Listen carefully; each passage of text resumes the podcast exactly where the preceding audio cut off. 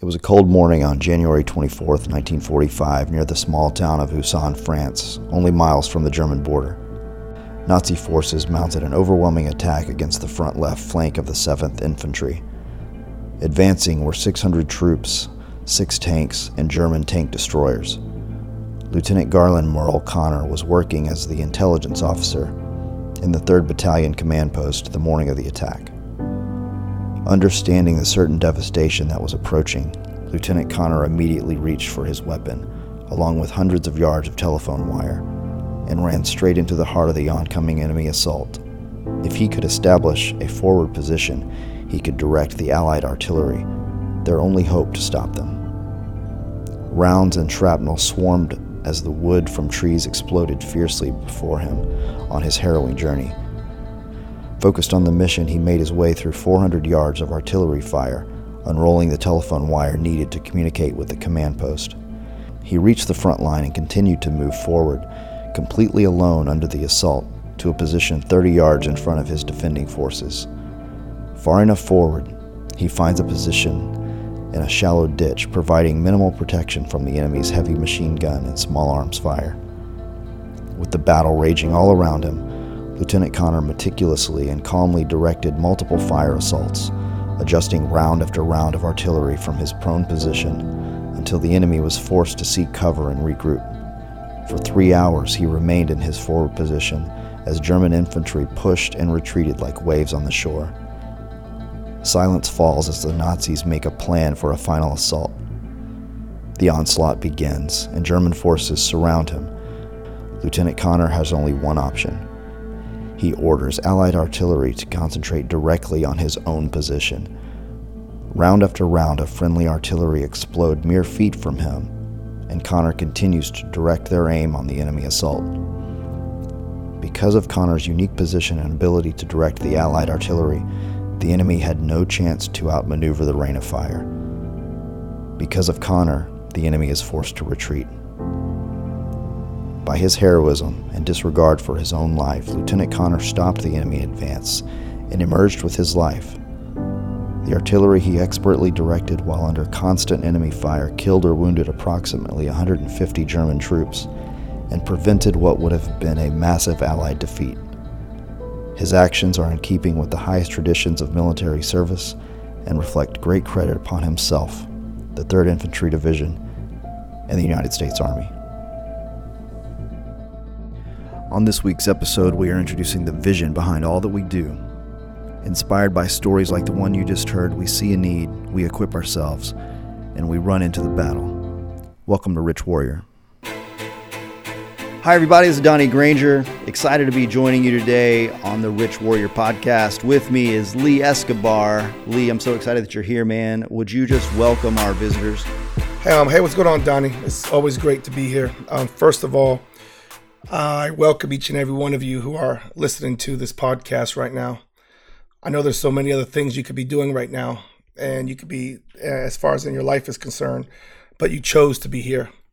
And the fact that you're here and you're hearing my voice right now and you're listening to this podcast just simply shows how sincere and honest you really are about improving your life and using education as a means to get there. And that really separates you from other people. And when I say it does, I really sincerely mean that, because think about this. A lot of people talk about wanting to make changes. They talk about making improvements, but you're here on listening to this podcast and you're doing something about it when other people may not be. So again, I welcome you. I congratulate you. And I really honor you and commend you for being here. That's awesome, Lee. Man, as long as I've known you, you're always about other people. You're always about the people that come and listen to your lectures, your teachings, people on this podcast. You're from the first out of the gate, you're already talking about the listener. Everybody's going to want to know a little bit more about you. Would you mind just kind of dig in a little bit, go back into your past? Who are you? Where'd you come from? Yeah, my whole story begins with my mom. You know, the first time I saw my mom in uniform, I wanted to be just like her. I come from a family where there's no dad around. Parents got divorced and my mom had to find a way to take care of us. And so the military was the way that she actually did that. And I remember the first time I saw her in uniform, I looked at her and I said, I want to be just like her. And so it put me on a path to really start making that the focus of my life. So I went to college, and I went and got my master's degree. And the reason why I took that extra step was because I didn't want to just become a regular Army officer. I wanted to become an Army chaplain. And to do that, we had to go through some extra training and education, i.e., a master's degree. And it was when I was at my officer basic course that I had found out that I had a problem with my shins and my knees. And I didn't feel in my heart that I'd be competitive as an active duty officer to make it for retirement, because the whole purpose of me being in the military, the big picture point was, I want to be sure I'm taken care of for retirement.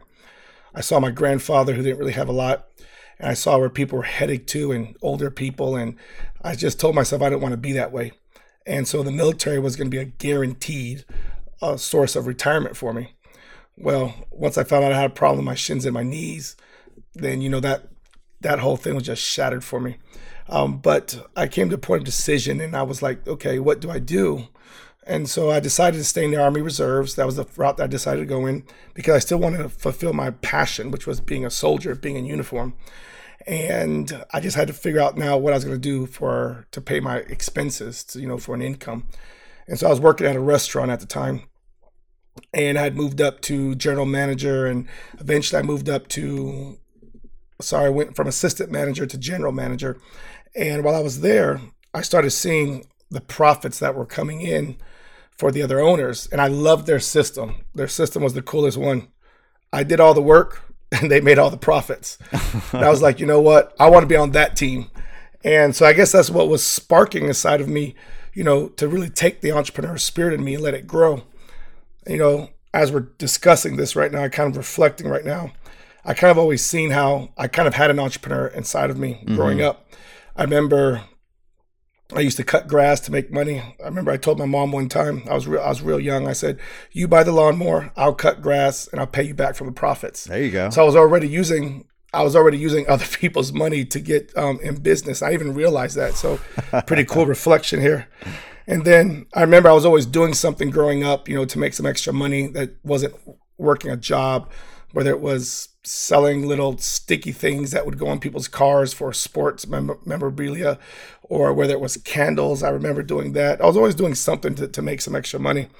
And I think now reflecting back, one of my funniest ones or the coolest ones, which shows the true spirit of an entrepreneur. I had a buddy of mine named Jimmy, and I would go around the neighborhood and get pre-orders to cut grass. And as I would get those pre-orders, they'd pay me $20. And I told my buddy Jimmy, look, you cut the grass, I'll pay you 10. And I would get the other 10. And so while he was out in the sun, cutting the grass, sweating it up, I was inside the air conditioner making my $10. That's awesome. And so, yeah. And it kind of reminds me a little bit about, I guess, Huckleberry Finn and Penny the Fence. Yeah. Yeah. Yeah. Now that we're reflecting on it. So I always had this entrepreneur spirit in me, I guess, reflecting back. And thank goodness I had a problem with my shins and my knees, because my story wouldn't be where I probably am today, or would have been delayed. So here I am working in the restaurant. I see the income coming in, and I said, I want to do that. So I talked to the owner of the restaurant, and he was opening up other restaurants, and I asked him pretty much, can I go in and part ownership with you next time you open up a restaurant? That's just the way he did things. And so he said yes. I came up with the investment money to go in as a part owner, and that's where it all started, was in the restaurant business. And I was doing very well in the restaurant business, making pretty good income. And I came to another point of decision during that time, which was, this income is great, and if I keep doing what I'm doing, I'll probably continue working 60, 70, 80 hours a week.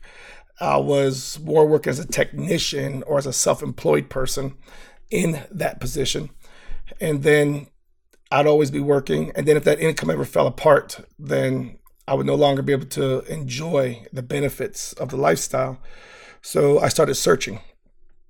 And it's funny that they say that when the student is ready, the teacher will appear. And I remember one of my searches was, I went to Barnes and Noble's, and I was looking for a book about investing, because I knew instinctively investing was the way to go. I just didn't have any training on it.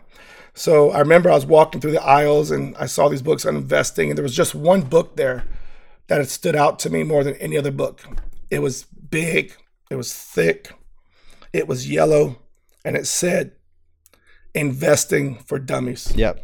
And right then I was all in, because I said, I'm the biggest dummy in this, and that fits who I am. So I started reading the book. I didn't understand what was going on. It was like totally a new way of thinking. It was a new vocabulary. Everything was different. But I still remember the military taught me something called resilience. You don't give up. We don't quit, until we accomplish the mission. And so in those moments I was reading the book, and then an infomercial came on TV, and the infomercial just spoke to my heart. And it was just something that I just resonated with. And then basically I went to a free event, and that free event then took me to another event, and it was there that I was introduced to real estate investing. And from that day on, I was hooked. I wanted to become a real estate investor. So I decided to educate myself. That was part of my evolution into becoming an entrepreneur. Then I evolved. Yeah. And then the next step was to educate myself. And so I knew that was part of it. So I started educating myself. I started learning. I started having mentors and coaches to really help me along the way, because I knew I could get information. But just like in the military, we have drill sergeants, and we have company commanders, or we have people who are above us who are actually leading us and guiding us as we develop in those positions in the military. So to me, it was a no-brainer. Give me a coach, give me a mentor, give me someone that I could follow, let them lead the way, and I'll be able to, pretty much be just like them. So I started educating myself. Let me ask you a quick question about that, because that's really important. I want to clue in on that. We've all seen those infomercials. Some of us have even gone to an event. Some of us have taken the first step, but very few buy in and find the kind of success with their whole self. Something in you clicked. Did that teach you to go get a coach, or did you instinctively know that? Was that the difference maker for you? I really think the biggest one was, it was just instinctive, not because I'm special, but because growing up, that's what I saw. My mother was in the military, and I always saw that there was someone above her teaching her, helping her to get better. I remember I was in junior ROTC, and there was always someone there to teach us and to get us better. And not only did they just teach it to us, but they watched over us to make sure it was done right. And I've always been scared to make mistakes, scared to fail. It's just part of my nature. But I've also known that if I had someone watching over me and helping me, that I would be all right, I'd be okay. And so I guess the instinctiveness, if we want to use that word, was created because of my past history of my military background, of just seeing the power of having people who are above us leading the way, having drill sergeants, having company commanders, having our sergeants, for those people who are enlisted soldiers, really helping them and giving them information, but not only giving it to them, but being an example. Yeah. So that was that. So that's where it came from. It was just, and by that time, it was just instinctive. You know what? Get the education, have someone watch over you, and I can have what they have. Very simple process. There seems like the coach maybe is sharing the risk with you. Like, it's not as risky if you jump in and you have a coach ahead of you, someone who has walked that trail and knows the secrets, knows where the enemy is, so to speak, that if you jump into something new on your own, who knows where the trouble is going to come, but maybe a coach is helping you see ahead. Yeah. I think I was listening to some motivational stuff the other day, and it's something I do to always feed myself and to grow. And one thing that really connected with me is that it's really hard connecting the dots moving forward. It's always easier connecting the dots looking back. So when a lot of people get into entrepreneurship, they're trying to connect the dots moving forward. They're trying to figure it out. But then they have the mistakes. They have the things that go wrong, and then we learn from our mistakes.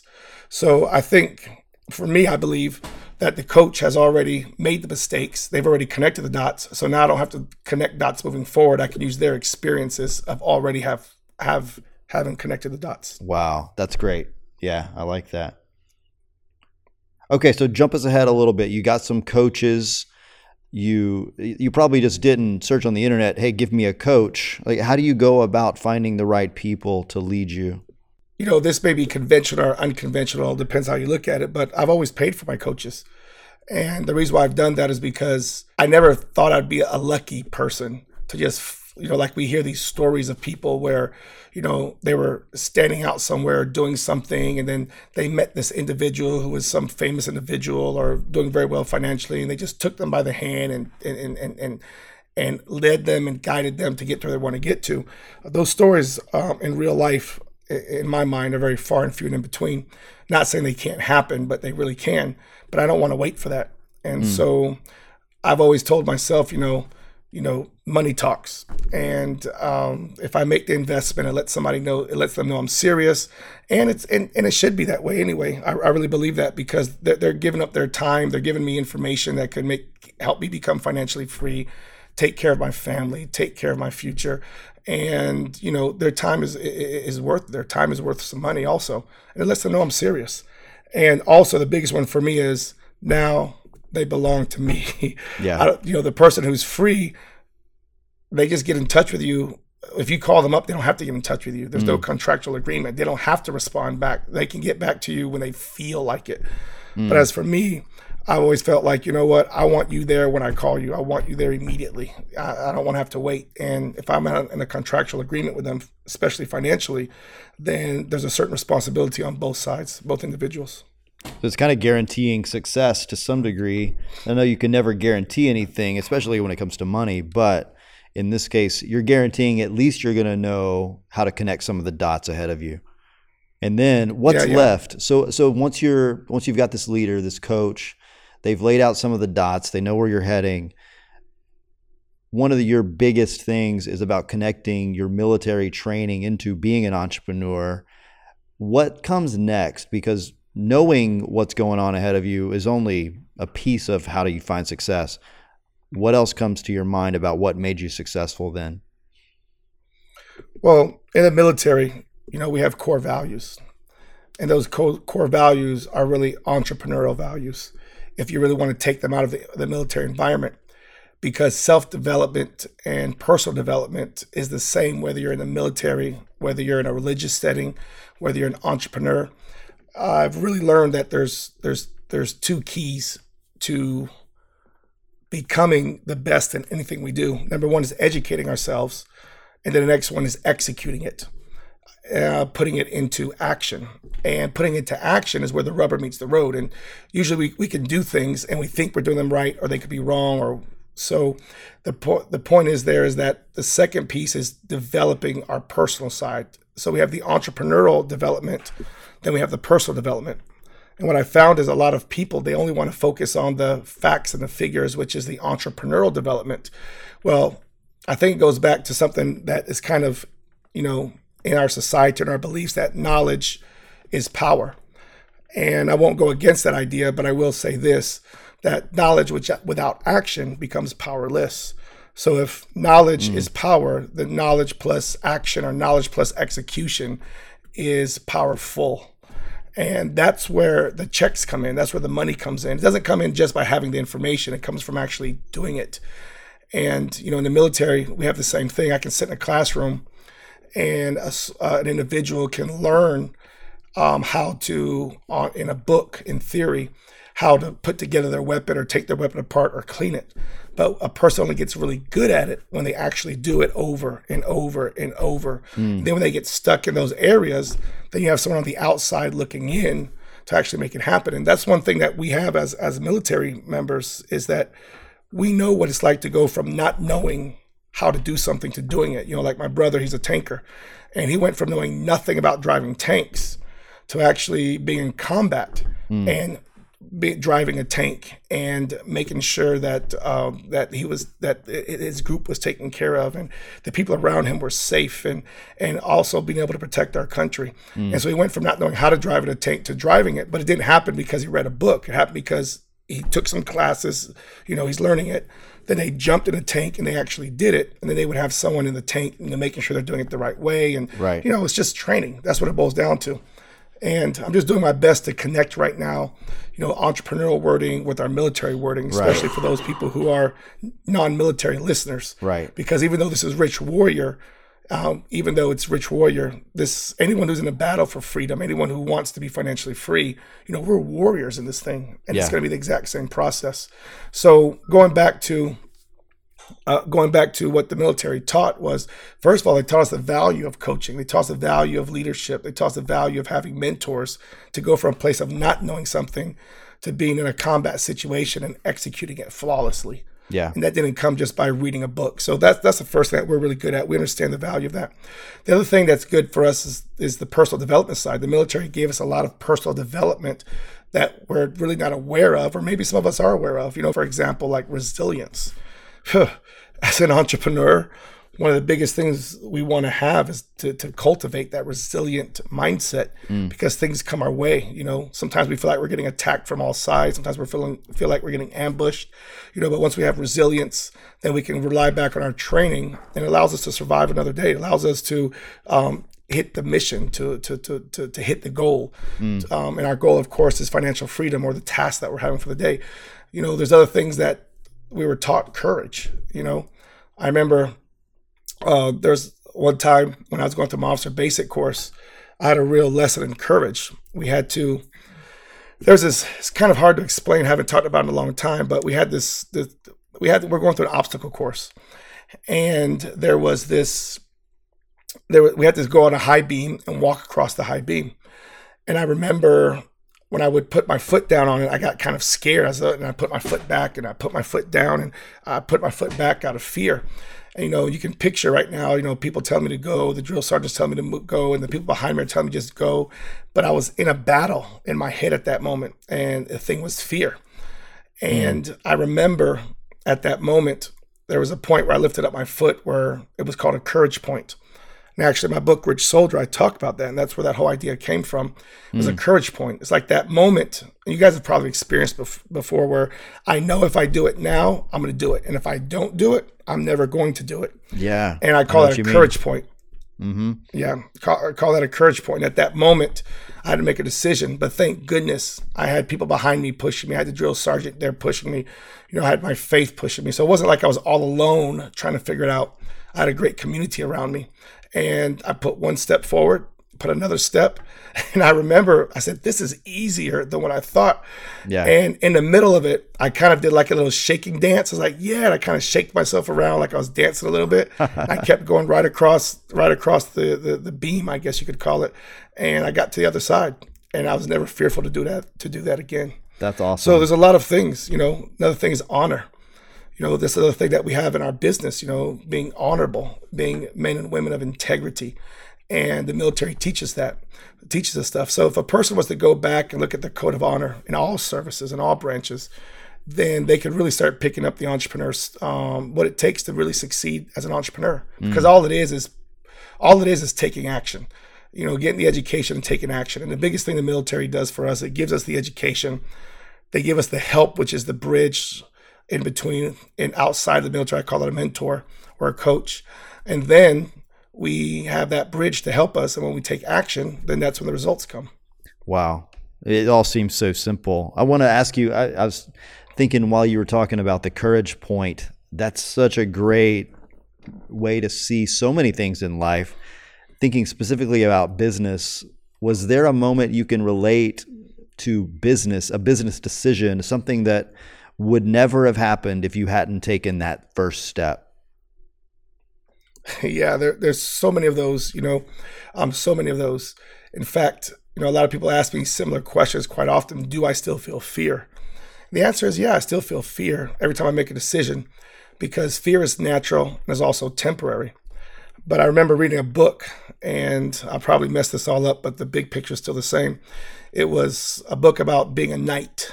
And it was a really, really good book. And they were talking about in the book how you have two wolves, and whichever wolf that you feed is the one that ends up winning. And so, you know, because, you know, we have these wolves inside of us, which are basically, do I do it? Do I not do it? And they're trying to steal away, you know, what we want to do. So if a person is feeding the wolf of fear, then they're always going to be fearful. If a person is feeding the wolf of courage, then they're going to become courageous. And so we're always going to feel fear in business and any decision. But because I've learned and I've practiced over and over, and I've had help around me, I've been feeding, you know, that side of courage. So it's a lot easier. It's almost like when you first make the decision, the voice is saying, no, don't do it, because it's so big. Yeah. And the voice that would say, do it, is like, okay, do it. But as time goes by, you start feeding the action voice. And pretty soon when it comes to a point of decision, the voice says, go do it. And there's a little voice that says, are you sure? It's because it's whichever one you fed. And because of that, I've one of the things I placed inside my book, Rich Warrior, is the whole fact of, you know, there's a 7-step decision-making process that's been cultivated through all this that has allowed us the opportunity to, in the midst of that fear, in the midst of those issues, in the midst of that going on, how to make a right decision in order to get the results that we want. And it's and I just call it the 7. It's 7 steps that we take in order to make the right decision. And the more we take those steps and we do it over and over and over again, pretty soon the big voice is yelling out, go do it. And the little voice is still trying to pull you back, but we fed it the right one. So now we're able to, you know, overcome it. Same thing in the military.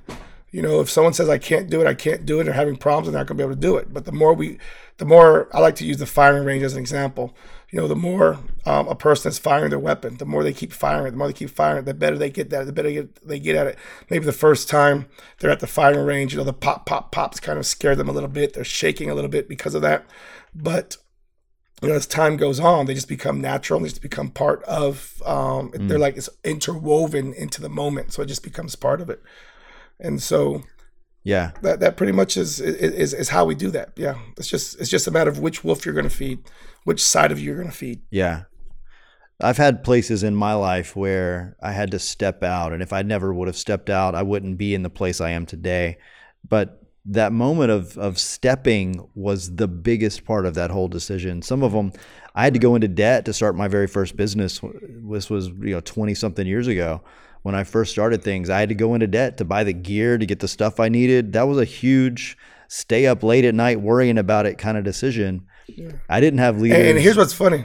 Yeah, go ahead. Here's what's funny, Donnie. Now that you look back at it, was that would you consider that bad debt or good debt? Man, it was the best debt ever.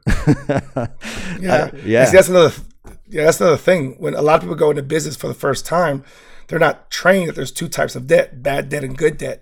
So then they sit down and they're thinking about, like, they actually connect the debt to debt that has hurt them in the past. Mm-hmm. Whereas if we start looking at debt for investments, then it becomes good debt because it moves us forward.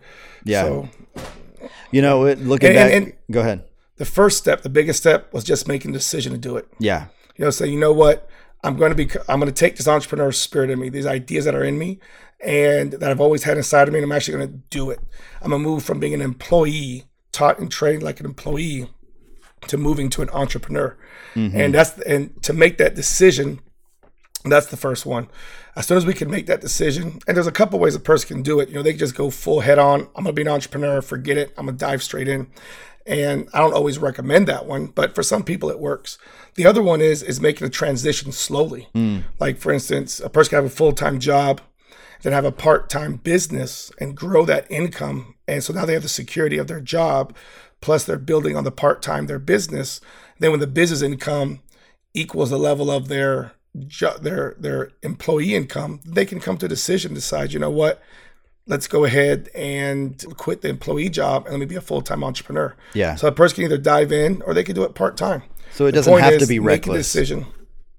Yeah, it doesn't have to be reckless. And, as long as a person is taking those steps forward, and you get to go as fast or as slow as you want. But I think the reason why is because what propels us, whether we're doing it full-time or part-time, is having the proper systems, having the proper education, having the proper people helping us around us to move us forward. So something that we would have to try to connect the dots moving forward and hopefully connect. Now we can take other people's experiences and take their education and what they've learned. And now we're just connecting the dots moving back, we're connecting dots looking backwards from their experience, not trying to figure it out moving forwards. Who do you think is going to be more motivated to jump ahead into the entrepreneurial game? Maybe it's to start the part-time thing or to jump head first. Is it someone who's feeling the pain of their current situation, or is it someone who is just hopeful for a little more? That's a great question, Donnie, because I think all of us as individuals we're all the same, but the things that motivate us and push us forward sometimes tend to be a little bit different. Like, for instance, some people are motivated by pain. I'm hurting. I got to get out of this. Let's go. Some people are motivated by the hope for gain. So I think you really tapped into something there. First of all, come to a decision, find out which person are you. You know, if you're the person that pain pushes you forward, then you take that pain, utilize it, move yourself forward and say, you know what, I'm in a bad situation. I don't want to be here. This sucks. This is horrible. I'm ready to get out. And some people are like, you know what? I can see the financial freedom. I want to make the extra capital. I want to have the legacy. I want to have the freedom that comes from that. And then they're motivated by that. So I guess something you really tapped into there, Donnie, was first, one of the things a person can do is identify, who am I? Am I the person as motivated through the pain? Or am I motivated through, the hope for gain? And as long as you grab onto one of those, then you move forward. And I think also something to add to that is what really moves people also is their why. Figure out what your why is. Oh, okay. And the why is going to be something that pushes you forward. So I like to tell people is why, once you figure out your why, then that's the fuel in the midst of all the chaos that a person might think is going to come their way, or in the middle of all the growth that occurs throughout this. And, I kind of don't like always using the word chaos because entrepreneurship is really, really fun. Some people think it's really hectic and there's a negative side, or there's also a great positive side to it. I look at entrepreneurship and the challenge as fun and exciting. I don't look at it as, oh my goodness, here we are. I'm about to do this today. It's always a challenge that we can overcome, and it becomes fun and exciting. So, I've learned also a way how to discover my why. There's 7 layers to discovering it. Some people like to break it down to 3 layers. And, if a person's really interested in that, maybe they can check out the website and they can really go to one of the sections in there and really start to look at how to find their why. Oh, that's brilliant. Yeah, because that motivates everything. At the end of the day, you're only going to do something for so long unless you have a bigger end goal in mind. It can't always just be money. We can't just want a new car or whatever. Our why has to be bigger than that. What's your why? Yeah. That's a great question. If I really go deep into my why, and I've had a chance to discover this, is I want to reach my fullest potential. I want to be able to reach, how do I say this? I want to fulfill the measure of my creation. I was created for something. I want to fulfill the measure of my creation. And part of that is being the best that I can be in every area of my life. And so one thing that's really helped me get to where I've achieved, a lot of people will consider it greatness. Some people will consider it, very successful. And I was kind of watching the other day a show with my daughter. My daughter loves superheroes. And it was funny that a superhero doesn't feel like they're a superhero, because for them it's natural, just saving someone, doing something, taking care of them and helping them. And I remember it was a conversation on one of the TV shows we were watching, and the person didn't feel like a superhero, didn't feel like a hero, because it was natural for them to be their very best. But people from the outside looking in would say, oh, that person's a hero. And so a lot of people consider myself to be successful, and they've considered myself to have done great things. And for me, it's just a natural thing because I'm fulfilling the measure of my creation. I'm doing the best that I can be. So I don't really look at it as it's being a hero or being successful. I know because we're all on the same path, which is we all have goals and we all have dreams that we want to accomplish. And as soon as we hit one goal, then we hit another goal. So I'm not sure a person can really be achieve success, because as an entrepreneur, the entrepreneur spirit in us calls for more. And what I mean by that is this: once we hit a certain level, we get an idea, we hit that level, and then something inside of us says there's something else you can do.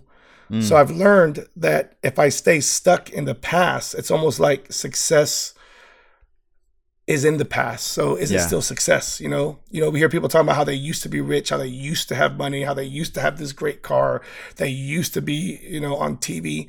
And really, people don't really care about that as what a person used to do. So it's almost like instinctively we know that if a person is living in their past successes, then it almost like it doesn't count now. So the question to ponder is that really considered still being successful? So the beautiful thing about the entrepreneur spirit is that it's always calling us to do more. you know, once I hit one goal, something inside me say, well, there's another goal. There's another goal. And it's, you know, people from the outside looking in would call it greed, but it's not greed. It's, we're serving humanity. And because we've been blessed and we've been called to entrepreneurship, part of being an entrepreneur is taking the impossible, making it possible.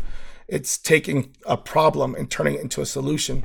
And because there's so many impossibilities out there, there's so many problems out there, then it's natural for us to look for a solution. And as we begin to serve humanity and we begin to create these solutions, it produces income. And that income then allows us to have the freedom that we desire, allows us to help other people. It allows us to give back in a way that's very peaceful and loving. It's because, though, we're not chasing money. Yeah. And that was a great statement that you made. You know, money is nothing more than dollars. Dollars are zeros. You know, they're numbers. And numbers are infinite. So if a person is chasing dollars, they never hit it because the numbers are infinite. They just keep going on and on. But when we have a why, that's a sense of purpose. It's higher than money. And it fuels us, and the money will come.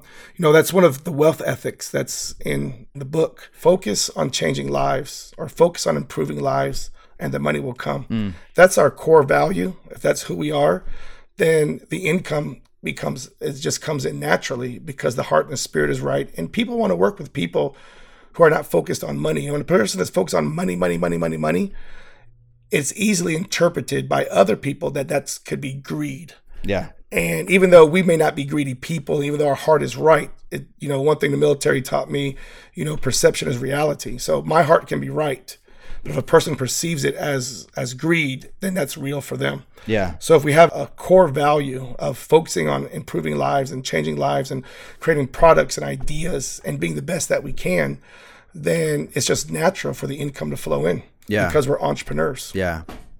So that's brilliant. I want to pivot a little bit now and talk a little bit about what this is, this podcast itself, because you are so busy. You've got so many things going on.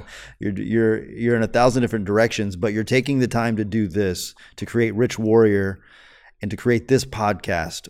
Why are you doing that? And what's the end goal for this? Well, it goes back to what we just talked about, improving lives and helping other people. You know, so I've done so many seminars and so many trainings, and I talk to so many people, and people always ask me, you know, how did you get there? How did it happen? Where, you know, as a military member, how do you combine, you know, the military, and how do you make the transition from moving out of the military? And so a lot of people were asking me, because coming to me and say, you should take that voice that you have and reach humanity with it, you know, touch the world with it. And, you know, part of it was like, is this something else that I should add on to what I'm doing? You know, I got so much I have to do. And then that entrepreneur spirit of calling came in. And the calling has always been about, you know, taking my two loves and mixing them together, which is now it's three, taking the military and my faith, which that's how I became an Army chaplain. And then now taking my military, which is my love, and taking my entrepreneur love and mixing those two together and passing them on to people who actually get it. You know, us as military members, we get it. We understand. And I always tell people this, in the military, if people were to take the military and all the things that we learn, like leadership and, you know, having a chain of command and having, you know, having standard operating procedures and having checklists and, you know, all these traits and all these things that the military teach us, they're really entrepreneurial values. I tell people the military is an entrepreneurial playground. The only difference is in the military, the product is the defense of our country or from a big picture standpoint. But as an entrepreneur, the only difference is adding the financial education, adding the entrepreneurial education, adding, you know, it's just switching out one idea from the other. One is defense of the country. The other one is our product. The other one is our entrepreneurial beliefs and putting those together. And so a lot of people were saying, how do you do that, Lee? You know, how do you make that happen? You know, we look at you as someone who's accomplished that. And, you know, I'm very grateful for where I am. And, you know, I can never take any credit as far as how I got here. I'm here because of great mentors. I'm here because of great coaches. I'm here because of people like you, Donnie, who are like, you know, let's take this idea and let's just fill the whole world with these ideas and take that. And I just look at myself as a vessel. Anybody could come out and do it if they've had the same experiences. So this has really been put together because of people wanting this, people seeing a need, and people having a desire to actually to take the skills that they have in the military and transfer them into the real world. Because here's a reality. In the military, especially when we're active duty, I saw it in my mom, I saw it in my brother, I saw it in other people I've counseled as an Army chaplain. We're in a bubble for 10, 15, 20 years. And we're in a bubble in a sense of we're in our own world, we're in our own good old boy, good old girls club, if you want to call it that. We're in our own group. But then we have our lifestyle where we wear the same clothes, we're doing the same thing, we're in it. And all of a sudden, one day we get some paperwork that comes in. It's an honorable discharge, or we sign our paperwork and we're done. And it's almost like we're thrown back into the civilian world. And what's next? It's almost now we're kind of lost because we've been in this bubble.